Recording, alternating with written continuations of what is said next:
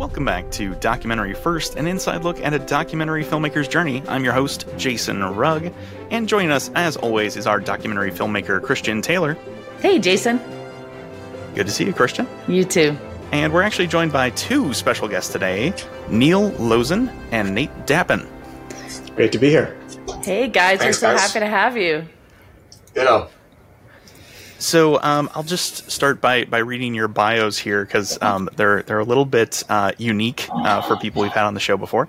Uh, Neil Losin is a biologist, photographer, and filmmaker based in State College, Pennsylvania. He was named a National Geographic Young Explorer in 2009 while studying invasive lizards in Florida and Puerto Rico. I don't. Very unique. have we ever had someone? Um, have we ever had a PhD or or doctoral anybody on the show before, Christian? No, I mean, this is an incredible. I mean, and you know what? I dug into his resume, like on his own website, and I'm sitting here going, I told, I texted Jason last night, I'm like, the more I read these, the more I just want to crawl under my desk and never come out. Like, how do these people accomplish all of this stuff? Uh, it's incredible. If you get a chance, um, we're going to put their website in the link um, to their company, and you can go and read um, both Neil and Nate's uh, bios, and yeah, Yeah. be amazed. which I'm now going to read Nate's bio. Uh, Nate Dappen is a biologist, photographer, and filmmaker based in San Diego, California. He studied sexual and uh, ontogenetic. Is that how you say that? uh, Cl- it's close enough. evolution. yeah, people can Google it. color evolution in the Ibiza uh, wall lizard in grad school at the University of Miami, earning his PhD in biology in 2012. So, thank you both for, for coming on here. Christian, do you want to talk a little bit about um, why we're having these two esteemed guests with us?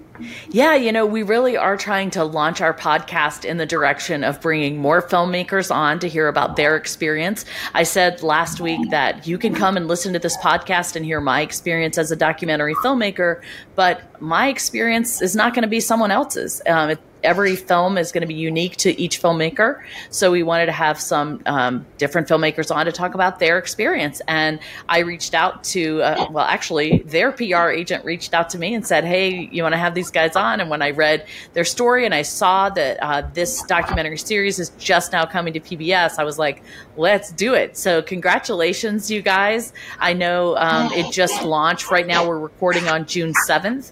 Um, but this series, Human Footprint, just launched on PBS. So congratulations. Talk to me a little bit about that and how exciting. uh, it's been awesome. Uh, so excited to finally see a project we've been really killing ourselves on for a few years. Finally, sort of sort of hit the audiences. Um, it's been it was really rewarding. We had a we actually had a premiere here locally in San Diego that Neil flew out for um, at the San Diego Natural History Museum, and seeing it on the big screen with an audience was amazing, and uh, definitely got a lot of love after the first episode aired. So I feel very very happy that it's finally out there. Yeah, that's awesome. Nate, tell me a little bit about uh, how this whole series came together, and just explain to us what human footprint is, um, and you know, just unpack it a little bit so we can understand what we're about to talk about. Sure. Human Footprint is uh, a six part documentary science series that is all about how humans transform the planet, the ways in which we do it. But it's very much an exploration of what those things that we do to the planet, what those things say about who we are as a species. So, in the same way that Parts Unknown is a food show that's very much about history and culture, this is very much a science show that's about human history and culture. Um, so that's that's kind of the base of the series. Um, Neil, do you want to talk a little bit about how it got started? Yeah, sure.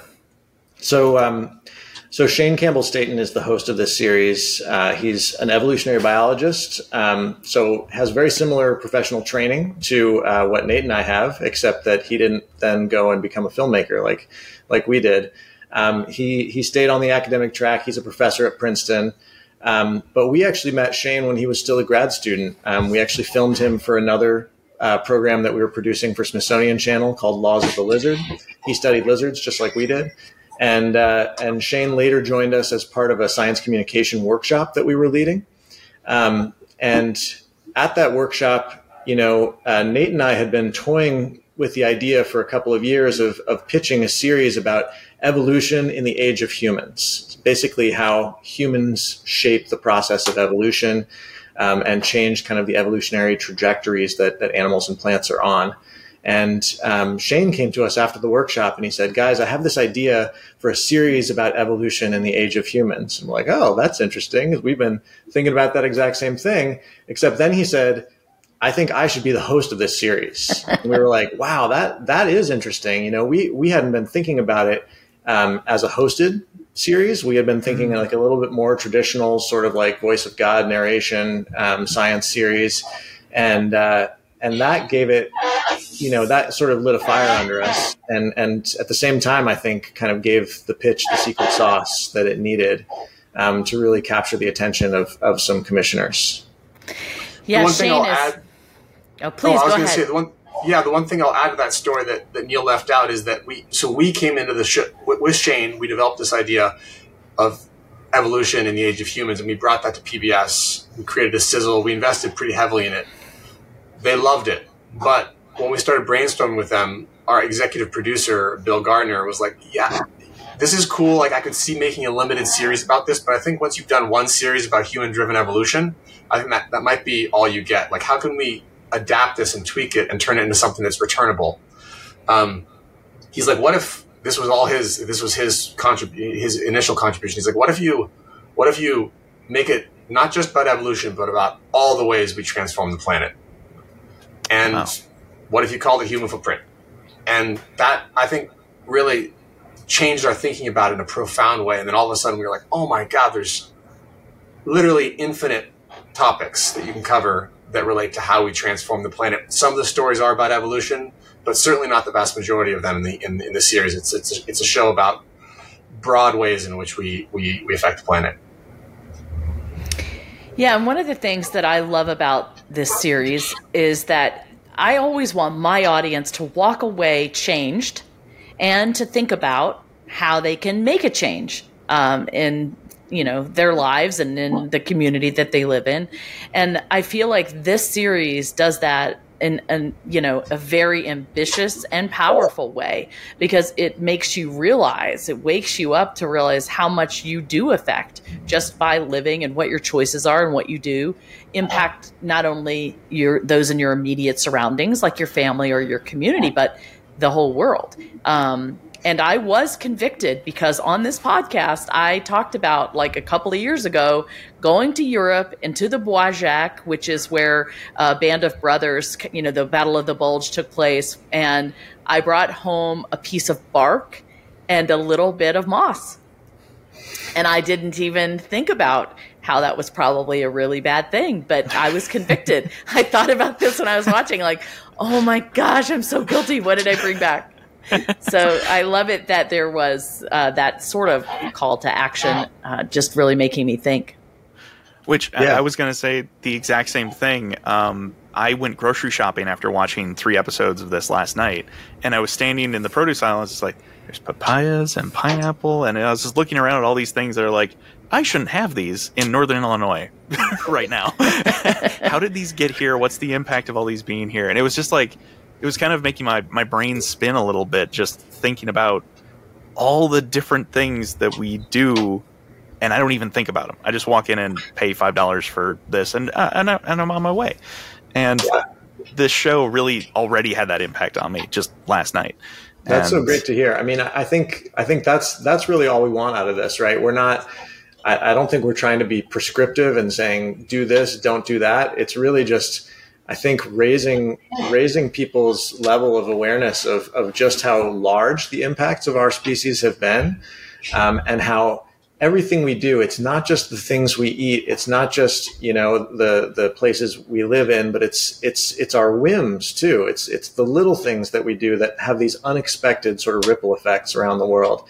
And if we can just encourage people to think about those things as they go about their day i think that's a huge first step toward you know, hopefully uh, moving our whole species toward a, a much more, you know, uh, harmonious future with the planet. Totally agree. So before we get too far away from your bios, uh, you know, you talked about how you met Shane, and it was kind of all revolving around lizards and your, you know, biology study.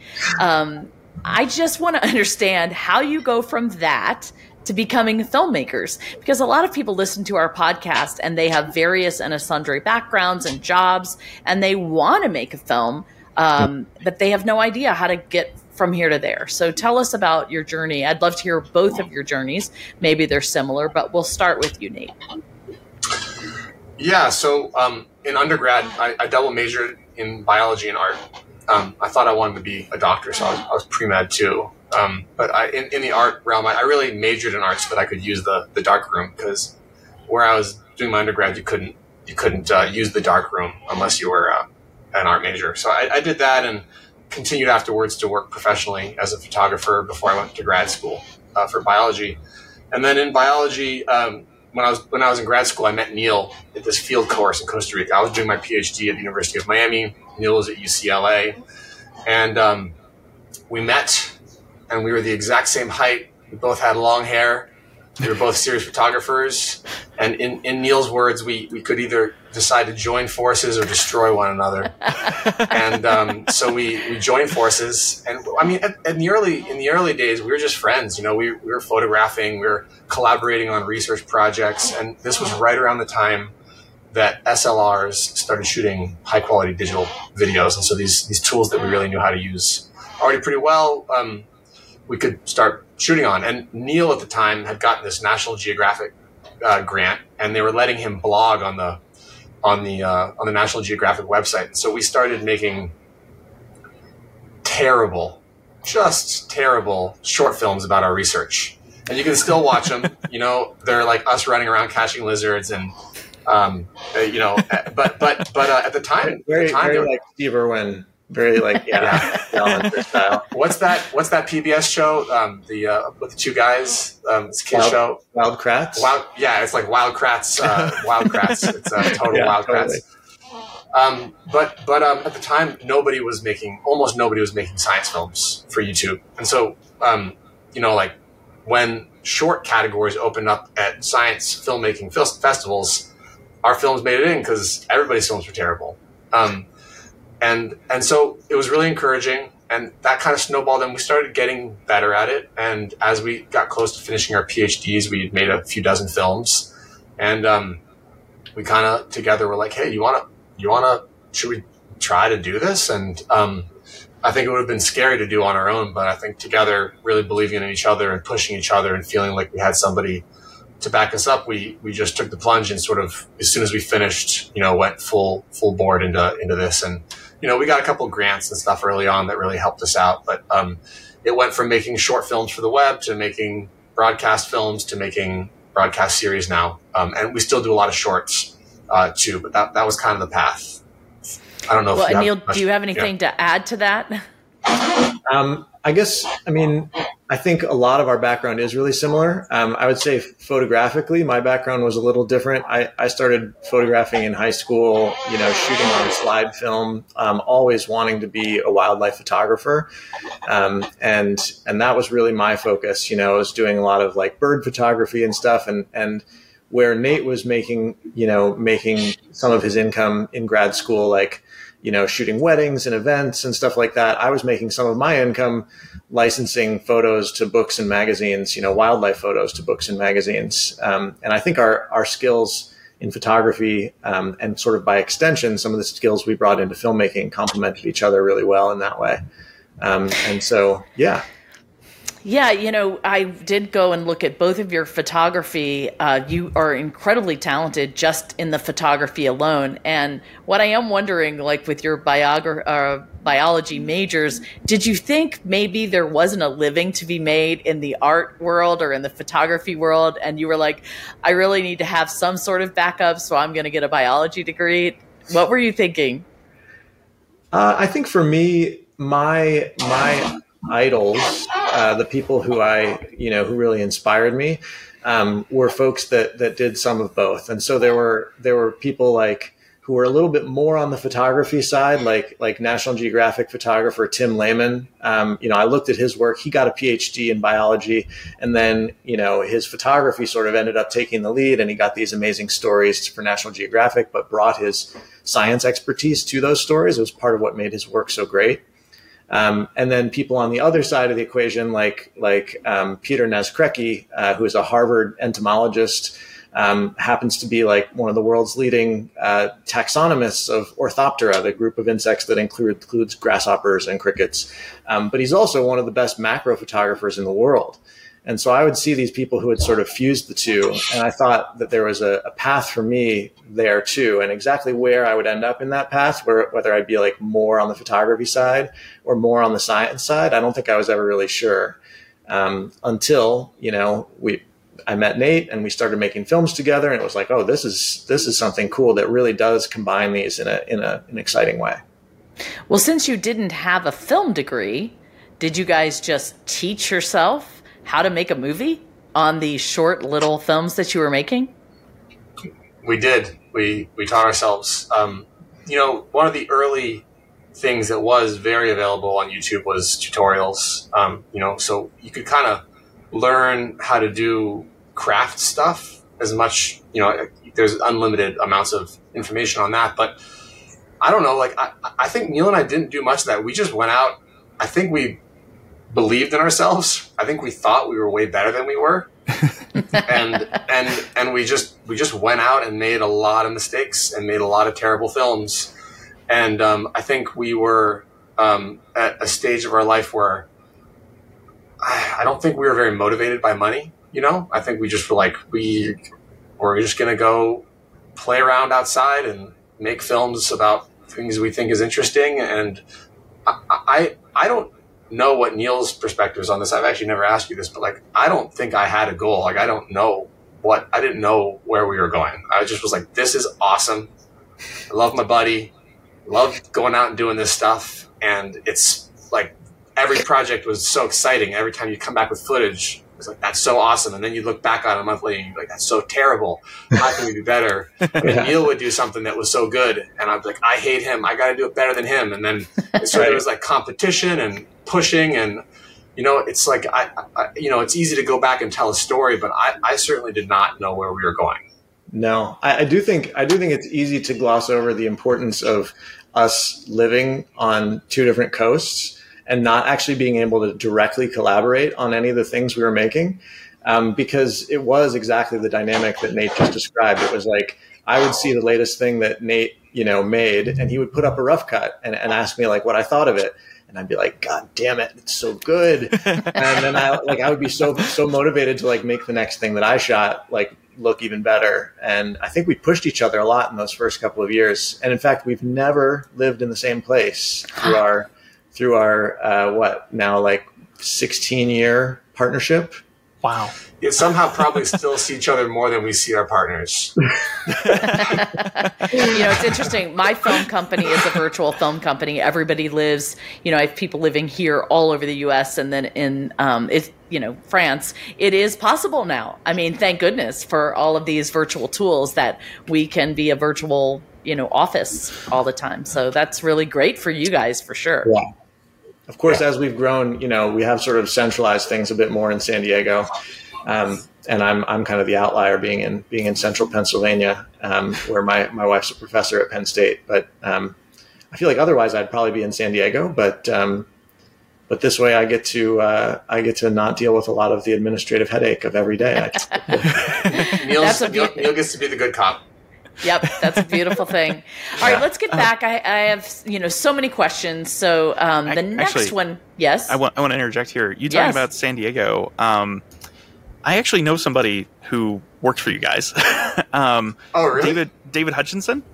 Um, oh, David, yeah, yeah. He's a phenomenal guy. Um, I I mostly know his wife. Actually, I um, I know her, okay. um, but I've I've spent a good amount of time with David, and I accidentally fell asleep at his house once.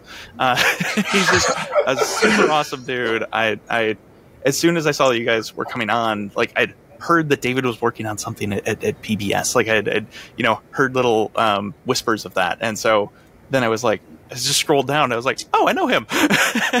That's so cool. So, what did he do on this project? Yeah, I would love to hear about his role in this. So D- uh, David's contributions were invaluable, and uh, you know it's it's um, it's funny because he spent probably the least time in the field um, of any of our production staff. Obviously, you know he spent more time in the field than the post production staff, but um, because he's been wrapped up in his his own project, um, which. Uh, we're not at liberty to, to tell tell you anything about really, but it's it's really it's really impressive. Uh, he's been doing amazing work on this other project, but he did come in the field on a handful of shoots for Human Footprint, and he played a massive role in development for Human Footprint because hmm. um, our team was still really small uh, when we first got a little bit of development money from PBS to sort of flesh out this concept and he played a really instrumental role in sort of the initial research and developing all the different episode pitches that we put together.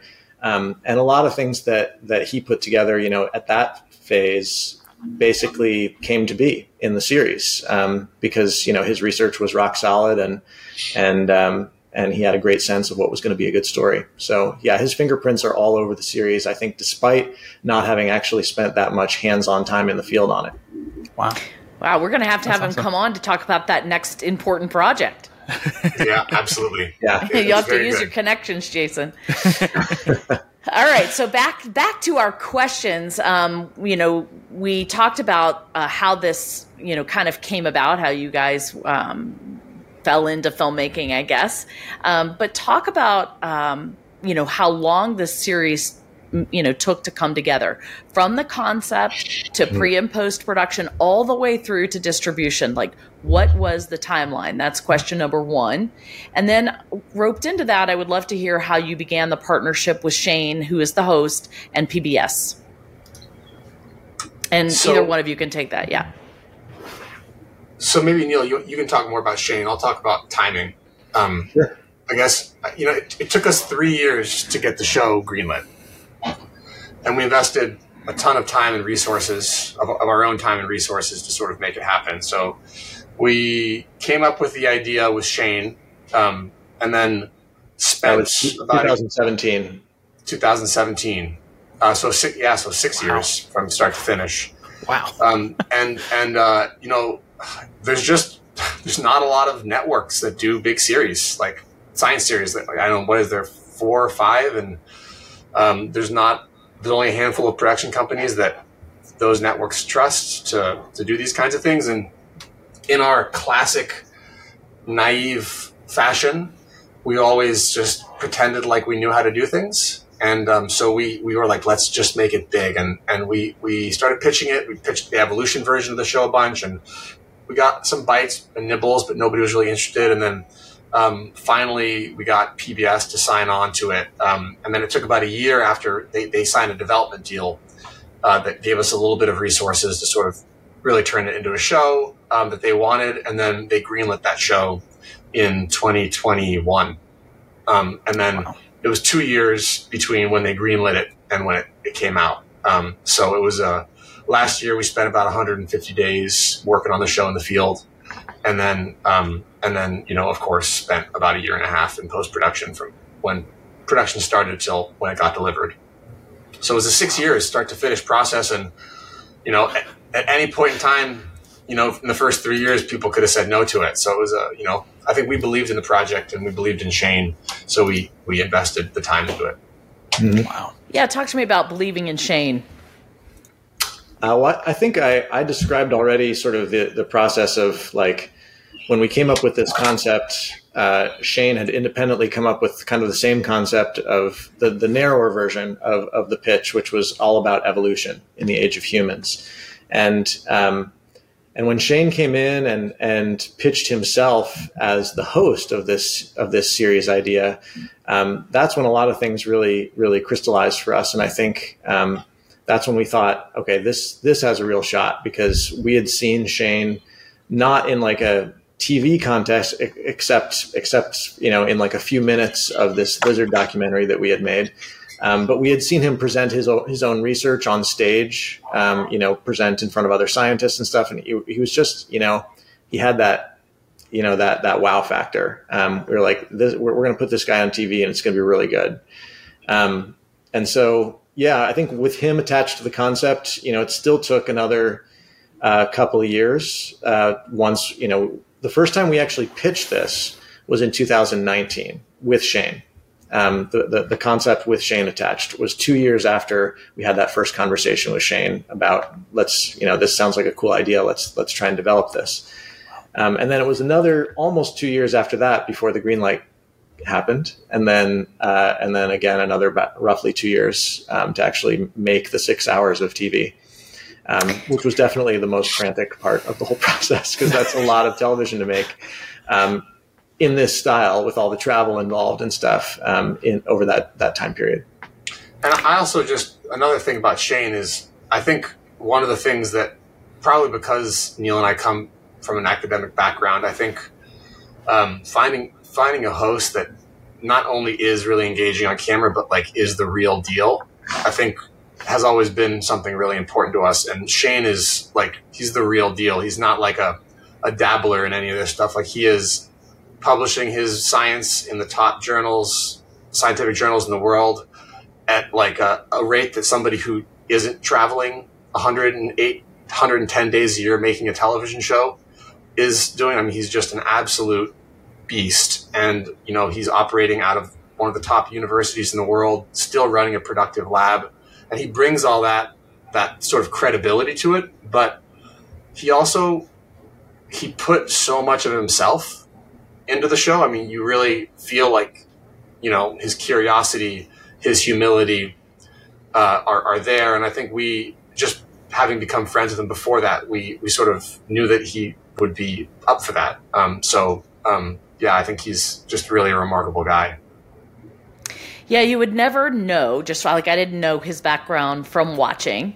He's just very down to earth and he is very, you know, kind of humble and curious and um, he's also observes things well like a scientist would mm-hmm. uh, but you really don't get the sense that he is this like heavy academic guy um, he's really compelling and it causes you to want to know more along with yeah. him for yeah. sure. No, he's he's a great he's a, a tremendous science communicator, and I think it, it, comes from that curiosity and the humility. Um, and and even though this is his first, you know, sort of prime time hosting gig on this show, you know, he's definitely no stranger to communicating about science with with non scientists. He's had a um, a podcast for a number of years, the science of superheroes, or is it is it the biology of superheroes? I can't remember biology. the title. Biology of superheroes and uh, and that's that's been successful. You know, he he just gave a TED talk this year, so like he's you know he's he's really he's really uh, very very good at this sort of thing. And and funny enough, you know, we're we're not the only people to have discovered Shane. Um, this is perhaps not not really our story to tell, but Shane Shane would tell you that he you know that he got burned at least once um, signing on to a project uh, with with another production company who really kind of didn't respect his expertise and what he brought to the table and wanted to sensationalize it and wanted to make it something that it wasn't. And, um, and so he, you know, he was very deliberate about, about wanting to partner with us. And I think us having that same kind of training that he did, um, and coming into the partnership with that was, was instrumental in, in having the trust that we needed going both ways to make this work. Yeah, that's awesome. So you talked about a couple things I want to double back on. Um, you know, when we were talking about uh, you've got i don't know you said it took a certain amount of time so seven years now you're talking from beginning to end. And there was about a two year period before i think you even made the first pitch. And so a lot of people uh, who are listening to this podcast are sort of in this situation where they have this idea. They really think it's you know a good idea. They found proof of concept they don't have money. They don't know how to develop it without the money, but it's sort of this chicken and egg thing. You can't develop it and pitch it without money. Um, you know, but you can't get to that pitch point until you have money. So talk about you know that in between time when you had this idea, you didn't have any money. How are do you have other income that you haven't told us about that kind of floated you? Uh, did you take out personal loans? You know, what did you do to get to that point where you could pitch? Um, I mean, I'll, I'll kind of give my answer, and you, you can add anything. You know, we we our production company, I think, as it's scaled, we've been able to stay relatively busy now. It took us a few years to get off the ground, maybe three or four years before we were like bringing in stable projects and had reliable clients. But when we were pitching this project, I think we we had enough projects to fill our slate. But this this project we worked on in our free time, and we used our income to pay for it. So so like we we definitely um, there were a lot of nights and lots of weekends that we worked on this. Um, you know, um, and and then it was money that we would have otherwise paid ourselves coming in from other projects that we used to pay for development for the project. Um, and Shane invested his own time uh, as well into this project. So we, you know, we just we just cut all the corners. And Neil and I have kind of always done that. I think uh, we've always been very passionate about the projects that we want to work on, and so it's never felt like a chore to sort of put in those extra hours. Um, and the reality is, like, you know, if you don't have a camera, maybe that's one thing. But if you've got a camera and a computer, it's just time um, that you have to invest into it, and you can sleep less, you can work on weekends, and I don't know. That's kind of that's kind of like uh, we've been grinding for a long time, and I think if you want to stay in this world and work on projects that maybe not everybody believes in at the beginning, like grind is a good a good thing to do. It's a good lesson to have. I think it's never going to go away. I remember thinking that I was as busy as anybody I knew a long time ago, and I couldn't possibly get busier. And somehow we're so much busier now by so much than like every time I've said that to myself, and I don't anticipate that that changing. Um, so I don't know. That's probably not helpful to anybody, but it's just going to suck. It's going to suck until it doesn't. um, yeah, I mean, it, it, it, so it was a long time between sort of concept and pitch, but but like Nate said, we were we were working on a lot of different projects during that period, and so as was Shane. You know, Shane was going was doing a postdoc, you know, in between grad school and getting his first faculty job, and so he was going into the field and doing research, and and it was just sort of periodically that we were able to all sort of touch base as a team and you know, give a progress report and say like, how, how much closer are we to actually feeling like we're ready to pitch this thing? Um, and, uh, yeah, so I think, I don't know, I think just being persistent and chipping away at these things. And, and we eventually got to a point where we felt like, okay, you know, we're, we're ready to make this sell to, uh, the highest bidder to some bidder, you know, God willing. Sure. Um, and, uh, and yeah, yeah, we're, we're lucky enough to find PBS. I, I also think, um, I think we, um, Neil and I had no idea what we were doing when we first started making films. We showed up at these professional conferences and we cornered people and we told them all these ideas and they were the idiots for not signing up for them, you know? And I think what we realized after doing that for years and, you know, taking stock of the successes and the failures that we had had was that especially big ideas, you cannot bring to the table that are half baked. Like it's got to be, you got to have all mm. the stuff. Like these projects are expensive to make. You know, uh, a, a, network is giving you, in this case, enough money to buy a mansion on the beach in California. You know, um, maybe not a mansion, but a small house on the beach in California.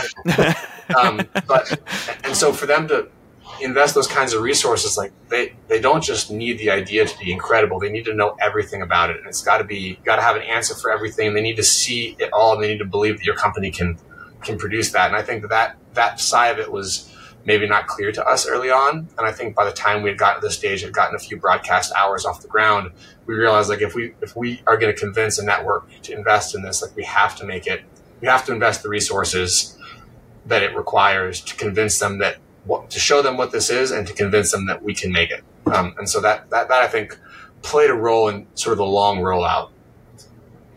Yeah, I'm hearing a similar uh-huh. theme. It was similar in my uh-huh. story, but to other filmmakers we've had on the show, which is when you have an idea and you believe in it, you have to put what you have behind it, whether it's your time outside of other stuff and your own personal individual resources to just get the ball rolling. And I quote Ken Burns all the time. You know, he said you can't really learn how to make films sitting in a classroom and reading a book. You have to go out there and actually do it. And in doing it, you begin to learn your craft over time. And um, so the other thing you talked about is getting a grant. And I think the grant came before um, support from PBS. Is that right?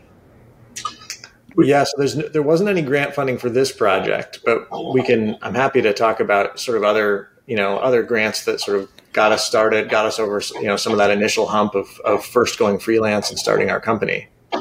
I see, I see. Uh, let's do that real quick because I am curious about that. Getting a grant is very hard, and you have to have a grant writer that knows what they are doing or have a certain percentage of grants they've won. Uh, tell us how you were able to accomplish that. Yeah, so I think I think this is another place where like our uh, naivete maybe played played a, a role in in our success because um, we didn't apply. We didn't even really know that like film grants were a thing. So we were applying for money in all these unexpected places, or at least unexpected to to most filmmakers, I would say. Um, our first big broadcast hour was funded through a National Science Foundation grant um, that was uh, a public outreach grant, basically uh, attached to a researcher's active research grant. And so it was a grant supplement that allowed us to go in the field with uh, an amazing researcher into the Solomon Islands, and we made this film called Islands of Creation, which aired on Smithsonian Channel. Um, even before that, you know, we were applying for weird stuff. Like we, uh, our first film, our first kind of serious attempt at making a film together um, after grad school, uh, it was a film called Snows of the Nile, um, which had us uh, on camera as well as behind the camera. Nate and I were on the, an expedition climbing the Ruwenzori Mountains in Uganda, which are these amazing mountains with glaciers on their summits, even though they're at the equator. There's spectacular, very tall mountains in Central Africa. Um, and we were there to document uh, photographically a century of climate change. There were these amazing photos from 1906 from the first summit expedition of these mountains that documented the extent of the glaciers. And we were going back a century later to uh, to photograph, try to recreate those photographs and, and document, you know, the, the glacier loss. Um, you know, we came up with this idea, and it was like, well, I, I don't know who you, who you pitch this to. Um, and then I saw, I think, I think I saw it first, and yeah, I, I let Nate know about it. That um, Dos Equis, the beer company, had launched this grant called the Stay Thirsty Grant. If you remember, Stay Thirsty, my friends, was yes, the, of course, the most interesting man in the world. And uh, the whole idea was that as long as your project was interesting, um, they would consider it for funding. And, and so they, they uh, solicited online applications with little video pitches. Um, we did that. We were selected as a finalist, and then the um, the public voted on the finalists. It was a massive sort of, and so we were pulling in all of our favors and our social media and trying to rally people behind our cause and stuff and we ended up getting you know what in retrospect feels like a totally inconsequential amount of money. It was i think $25000 um, to do this whole thing you know from from expedition to you know through post-production delivery. Wow. um, and you know an expedition to central africa to climb. it is more than $25000 itself. Um, but but but we did it right? That was it was the, that was the sort of jumpstart that that project needed and we were we didn't have a lot of other paid work at the time, and so we just kind of filled in the rest with sweat equity and uh, made a film. And that was the first film that we made that kind of got into a few festivals and um, got us some attention. So it was it was not not knowing, I guess, that getting grants was hard, and maybe not applying for the same grants that other filmmakers were applying for that uh, that that you know got us over that initial hump. Ah, that makes but sense. But at the time, we were applying to everything. I mean, we applied to every single grant that we could think of. A lot of them were science grants to work directly with scientists, but we were applying to grants at the World Wildlife Foundation. Um, you know, and, and a lot of those initial grants that we won ended up creating the relationships that resulted in long term long term clients. But just, I mean, like, if I if I remember back to that time when Snows of the Nile was going, I was like photographing one year old birthdays and weddings and bar and bat mitzvahs to like get through, you know. And my my my wife at the time was in med school, going like a half million dollars in debt, and every month I'd be like, "Honey, I, I don't know. You might I might need some of your student loans to get us through this month." Um, but but but you know, I, I think that we really invested heavily in those those early those early years of grants and those early relationships, and not that your listeners need to you know hear this again but those relationships that they, they make all the difference people want to work with folks who deliver good work and who are fun to work with and i think i think that a lot of those clients have remained people who we work with even back 12 years ago Absolutely. Networking and relationships. It doesn't matter what business you're in, they're crucially important for success. Yeah. Okay, so talk to me about PBS because when I initially researched partnering with PBS, I was clearly under the misconception that really you had to donate your work to, if you were an independent filmmaker and you had a film, uh, if you wanted it to be shown on PBS, really it was a donation thing. They weren't going to pay you for your work. Um, how does it work um, to work with PBS? I think you you have to pay them for your for your work. It's not just donate it. You actually have to Yeah, pay APT it's true. To, Yeah. to, to do it. It's like a yeah, but Um, Um, I, no, I think that, yeah, the, the confusing thing is there's so many pathways, right? So like, if you want your film to go out on like the APT feed, and so that so that independent PBS stations in different markets can pick it up and air it if they want it, that's like a whole separate thing, right? And and you can make money with that strategy if a lot of stations decide this is something they want to air because then they have to pay the APT fees, and I think some fraction of that goes back to the filmmaker, although we've never done this, so I don't I don't know the numbers. Well, and I think you're you make your money back there if you have something to sell, whether it's a DVD or whether it's a book at the end. Um, that was kind of my understanding that really that was where you would make money back on that. Anyway, Okay. go on. Yeah, and then and then there are these established threads on PBS. You know, there's POV and independent lens, and then like on the science and nature side, there's you know there's PBS Nature out of WNET and uh, Nova out of GBH in Boston, and so for all of those, I mean, I know uh, POV and independent lens do some acquisitions um, where they're just buying films that are already made, um, so that's a way in. Um, uh, with Nature and Nova. Uh, I don't think Nova ever just buys anything. Nature sometimes does acquisitions, um, but I think primarily for those threads, you're you're pitching those commissioners with an idea and trying to get you know trying to get a commission. Um, and then we we went and pitched uh, pitched the headquarters basically directly um, in in DC um, because we kind of felt that um, they were one of the you know the only routes with PBS that would uh, be able to to fund a project of the scope of Human Footprint, and I think we just got you know very very lucky to for our idea to have resonated with um, with Bill Gardner, who ended up being our EP, and um, he was a tremendous advocate for the series right from the beginning. Um, and I think um, we've since learned just how rare it is to get a series like this commissioned directly through PBS, through the headquarters. It just doesn't happen that much. And so we feel, you know, very grateful to have had that opportunity. Um, yeah, to, to put this series out to such a, a tremendous audience. How did you there's get that first? funding- Go ahead.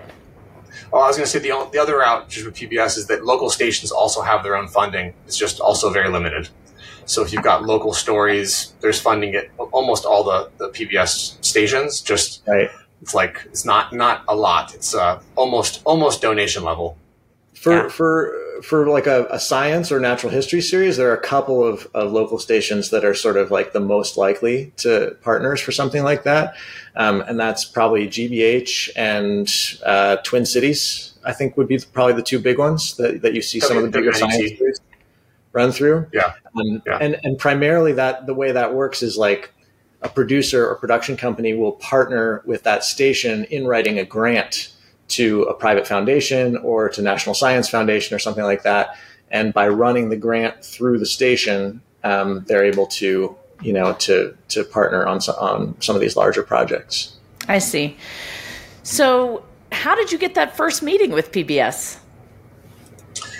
We've known Bill for a long time um, because Neil and I have been going to the Jackson Wild um, Summit every year since 2011. Neil, is that right? Yeah. Yeah. So 2011, um, which is a phenomenal um, conference um, that uh, basically every other year it happens at, at in in Jackson Hole, uh, usually in Grand Teton National Park.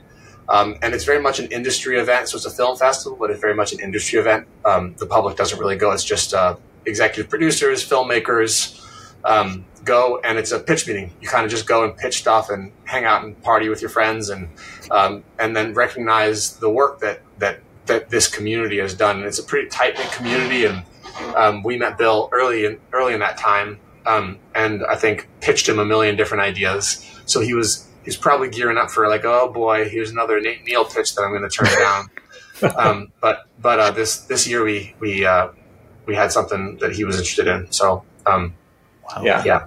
Uh, and I'll I'll add to that just that like we go to these we go to these meetings, you know, the Jackson Wild Summit and others, like not with the perspective of like, okay, this is this is this is for pitching. It's like we go there to see our friends and the you know the people that we've met and respect the most in this industry. Like this is our chance to get to see them and see what they've been working on the last couple of years, and um, and I think it, it helps going in with that attitude. Um, and the the other the other thing that I think has played in our favor over the last couple of years is that we've put a lot of our own um, work into that community. And I don't just mean in, in, like the social networking way, but like we've been running uh, a training workshop for for young filmmakers and scientists that's been based at Jackson Wild for the last four years.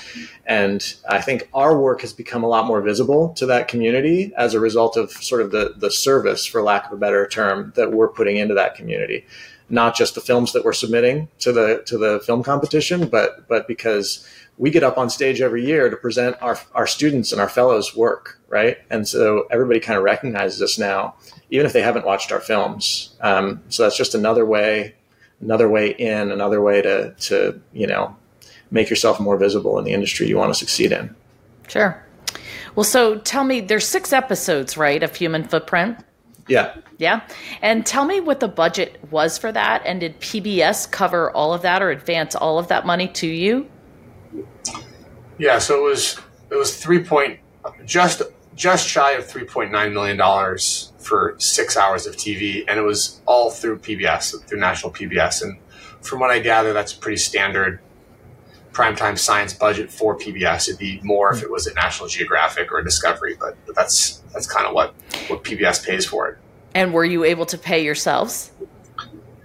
Yeah, I mean, you know, there's some economy of scale that happens. You know, I think we we um, we took on so much more responsibility than um, than we'd ever taken on before, um, and we were able to pay ourselves a respectable income for kind of the first time ever. Um, but um, we're still, you know, we're not making like doctor doctor no. dentist money you know but most people that listen to my podcast including myself have yet to take a salary for making anything you know it's more just yeah. let's just get this across the finish line um, you know I, I guess I really do want to know what each one of you did on the film because I know you were in at the beginning on the concept, but were you just producers? Were you actually shooting? And the cinematographers, were you editing? Like, what were you actually doing? Um, I think we were actually doing a little bit of almost everything. So um, definitely, we would consider ourselves, you know, the the show showrunners and directors of the series. Um, I think either Nate or I, or in some cases both of us, was on every single shoot. Um, we did bring on a, an outside DP. Um, and that was for a couple of reasons. We wanted, you know, we wanted the um, the series to have a really distinct visual identity, um, and so we wanted somebody who was going to be there on every single shoot, you know, kind of running the show visually. And that was uh, Rick Smith, uh, an amazing DP out of uh, Bozeman, Montana. And um, Rick came to us also because he had experience shooting this kind of sort of run and gun, very conversation based, kind of, you know, parts unknown esque kind of production. He had done this for, for a number of clients. And um, so he kind of whipped our team into shape, um, in addition to being the, DP, just on sort of like the production logistics of like how do you make a show like this. Um, but apart from that, I mean, everything on Human Footprint, um, except for like animations and score, was done by our team.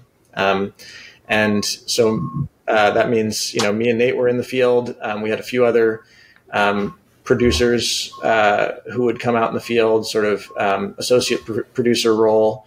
Um, we had a sound person, um, but but everybody on our team, you know, w- whenever we've made a hire over the last few years, we, we're always try to find people who are who can wear a lot of different hats. And shooting a show like this, where our crew was never more than six people, you know, wow. um, and you mostly know, five, mostly mostly like wow. you you have to have every, everybody pulling their weight and being able to wear multiple hats. And so, you know, the person who we made do sound uh, was uh, Georgia Kraus, who's an amazingly talented filmmaker, um, came to us from from uh, NYU, and uh, like really, you know, wanted to make their mark as as a filmmaker and and direct their own project. And we were like, Georgia, you're going to be our sound tech. And uh, never done sound before. Yeah, yeah. So, but but they but they they learned quickly. They they uh, they did a, an amazing job, and also you know shot time lapses when they weren't doing sound, and shot you know C cam when a, when a scene required three cameras, and you know was and did DIT at night. You know, it was like it was like everybody everybody was doing multiple things. And So for I'll me, just that, add to means, this. that means you know camera. That means you know logistics that means uh, heading up sort of the, the editorial on, on post production although we didn't really edit it all on this one did we I edited a little bit of the replacements, but that's the only time I edited. yeah, Yeah. once post production just- really got cooking we, we were not hands on console editing we were mostly just reviewing other people's work So what I'll tell you is that I loved the way this whole operation unfolded. So I loved, you know, every interview it'd be either Rick and me shooting or Rick and Neil shooting, and all the cinematography be like Rick doing handheld or Neil and I in the gimbal or long lens. I mean, we shot a lot. Um, we, we were shooting all day, but we were also producing and we were also directing. And our filmmaking staff, everyone, everyone who works at Day's Edge come from filmmaking backgrounds, and they were appalled at our like you got to have a person who does this, and um, and uh, we we don't we don't um, we don't like that, and I don't think we're going to do that. Um, I, I like I like I like how we do it. Um, well and again yeah uh, it, come, it kind of comes from a place of ignorance right like we're not we're, we're, we don't we don't come from a film background and we came as solo producers living on different coasts trying to impress each other with the films we were making and so each of us learned to do everything and we've always done everything and it feels weird not to do everything so um, and I still do don't know what a director does. Like I, I'm trying to like I, like in, in like the documentary world, people are like, "What? What's the director?" I'm like, I, I, I don't know what a director is. Like you're you're shooting, producing, and like you're telling people what to do, and you're doing it yourself. Like to me, sometimes people will call us up and they'll be networking, being like, "Yeah, I'm a I'm a natural history director." I'm like, I don't even know what you do. What do you tell the animals what they're supposed to do in front of the camera? Like I just like I, I don't I don't get it. It's, Um, it's truly but- puzzling when, when you ask that question and then you're like, so so you shoot then? They're like, no, no, I don't shoot. I just direct. And it's like, on a natural history film, what does that even mean? Well, you know, yeah, it's even on a show like yeah, it reminds on a show like me. ours. Sorry, go ahead. Go ahead. Go ahead, Nate. Go ahead. Well, I was just going to say on a show like ours, it's like you you produce it and develop it, and then you know what the story is, and then like you know in the interview while you're, you're listening to the interview while while you're shooting it, so you're just like trying to keep track of what's happening, and like there's not a lot of directing. It's like we just need um, Shane. We need you to walk over there and um, talk to this person. And uh, like, and we film that. I mean, like, I, I don't know. Is that different from producing? I'm not sure. well, see, the funny thing is, we say this, and and and I'm sure our staff is like, like, like, who the f is directing this scene? Can somebody just direct this scene? yeah. well, it, Yeah, it kind of reminds me. I had a friend who uh, she's with the old school Chicago ad agency, and one day she walked in sort of as a they were she was hired as a on on for a little while to replace somebody else in this you know ad agency, and they had just fired all the old guard they brought in young kids that were doing social media. And she was like we have this big pitch to you know i don't know budweiser and they have no idea what a pitch is and they don't even know how to talk to the client. And they you know it was this all breaking all of these rules because they had no idea how it was supposed to be done. Um, and it really was this very weird uncomfortable thing because there's always been a way of doing things particularly in filmmaking. Everybody has a role they have to fill and everybody thought or thinks you have to have all of those people on every shoot. But the truth of the matter is in this documentary world the run and gun don't have a lot of money. The people that are able to be nimble and do five things at once are the ones that are getting it done. And i think that's just the new version of filmmaking um, where where you know documentary stuff is concerned. It really changes a lot um, once you get to the narrative and you do have to have Oh, those absolutely. shoes filled Yeah. for sure Yeah, Yeah, I, I just I. I feel like for me, I'm just viscerally uncomfortable on set when anybody is standing around. Yeah, yeah. We're paying you to stand around and like tell us where to to move. Uh, that, but you know, the thing that I've found out is that the directors are king in the film festival.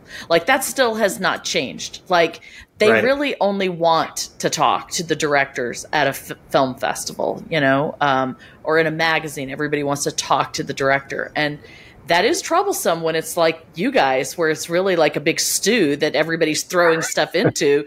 Who's the cook? Well, we all kind of are, you know. Yeah, yeah. Well, if I'm um, being perfectly honest, I'll say that's why we listed ourselves as directors on the in the credits of this one, so that so that we could take all the glory. Uh, all right, so uh, we just we're kind of running out of time. We may have to do two episodes. Do you guys have a little bit more time? Yeah, I can stick around for a bit. Okay. Yeah, so. Jason, what do you think about breaking this into two episodes? That sounds great to me. Okay, so we do have uh, two filmmakers who have brought documentaries uh, for DocuView Deja Vu, and so I'm going to make an executive decision here, and we're going to give one at the end of part one of this interview and the other at the end of part two. So now it is time for our favorite section, which is DocuView Deja Vu. All right, Neil, I'm going to start with you. Uh, tell us a documentary that you recommend and why, and then where we can find it. All right. Um, so, yeah, I, I decided, uh, I thought about this a little bit that uh, I think one of the coolest films that I've seen that, that has probably flown under a lot of people's radar because it's kind of niche in a lot of ways is um, a feature called Particle Fever, um, which I think I saw in like, I don't know, 2015, 2017. I can't remember exactly when it came out. Um, it follows these physicists at the Large Hadron Collider in Switzerland, um, the big particle accelerator. You know, it's like the biggest piece of scientific equipment in the world, who are trying to understand, you know, like fundamentally what are the building blocks of the universe, you know, at the smallest possible scales. Um, and you know, it it struck me when I first started watching it. I was like, I was like, I think I had to watch it because it was I was doing some preliminary judging for a festival, and I was like, oh, particle particle physics, like that's going to be really a feature, like. And then I watched it, and I was just absolutely absorbed in it because of the way they followed the characters through like two years of sort of the building of the instrument and the suspense that was building as they were trying to find these these answers. Um, basically, they were trying to discover the Higgs boson, if you remember that that phrase from the headlines from several years ago. Um, and it was just like the stakes for the characters were so high, like they had invested their entire lives and careers into finding out what the like mass of this mysterious particle was. Um, and the filmmakers did a brilliant job of of giving uh, some of the characters cameras and having them self shoot at times when the filmmakers couldn't be there, and so it's like this deep coverage over um, over like a full like two year period of a bunch of different characters that that that culminated in like a real true moment that they filmed in real time of like scientific discovery when they the first numbers started coming back from this instrument. Um, yeah, it's just it's uh, it's it's brilliant. Um, a lot of the magic is in the edit. Um, it was edited by um, oh, I can't believe I'm blanking on this. Nate, you, you Godfather remember- guy. Yeah, Yeah. The, he edited the Godfather. What was his name? Jason. Um, Jason Rugg is our button pushing guy. He usually can figure this out. Jason, who is it? Walter Keep talking, I'll Walter look. Murch. Walter Murch is Yeah, Walter editor. Murch. Walter Murch. Yeah. Um, Yeah. edited Apocalypse Now and a bunch of like huge Hollywood, you know, legendary films. So I don't know how they got him to edit this, but it's like the edit is just it's it all comes together in the edit. You know, it's mountains of material just woven into this absolutely brilliant and and to me just like riveting story that I cared nothing about when I started watching the film, which I think is like exactly what you want uh, any movie, documentary or narrative to be, right? Like, is it just absolutely captured me. Yeah, for sure. Awesome. Where can we find this one? Uh, whew, great question. Um, Uh, J- sure Jason, our button pushing guy, can figure it out. Where I'm to sure- watch? I'm sure it's streaming somewhere. Curiosity Stream. It's streaming on Curiosity Stream. Oh, cool. That's where you can watch it if you have a subscription over there. All right. Uh, a, a subscription to Curiosity Stream is very inexpensive. So, um, I I would recommend it for anybody who's into science or nature. It's a great place to to see some cool stuff. For sure. You can also rent it for like four dollars. So sounds Rad. like an awesome thing to check out. All right, And Jason, actually, you I'll just, I'll just say one more thing about that. The animators that that worked on that film are also the animators that worked on Human Footprint, and we Oh, found wow. them and approached them because of their work on Particle Fever. I love Wow. that. That's awesome. That's so cool. Awesome. That is cool. All right, Jason, you said you had one today. Yeah, mine is actually Human Footprint. I want people to just watch this show because it is so insightful and made me think so much. And uh, one specific episode, I don't know how specific we want to get with some of the episodes aren't out yet. Um, but there, there was something that had occurred to me and made me like kind of angry in the past, and then you guys covered it in one of the episodes, which is all of the golf courses in Palm Springs. I was I was out there in 2021 and it was just like this is like a monument to human stupidity. Like there's just so much grass in this insanely hot dry environment. It was just like and I was there during the summer so they let them all dry out because you know no one goes to play golf Right. in the summer. Right, right. And you do a, an entire segment of one of the episodes about it and it was just so vindicating to me. I was just like someone else saw it.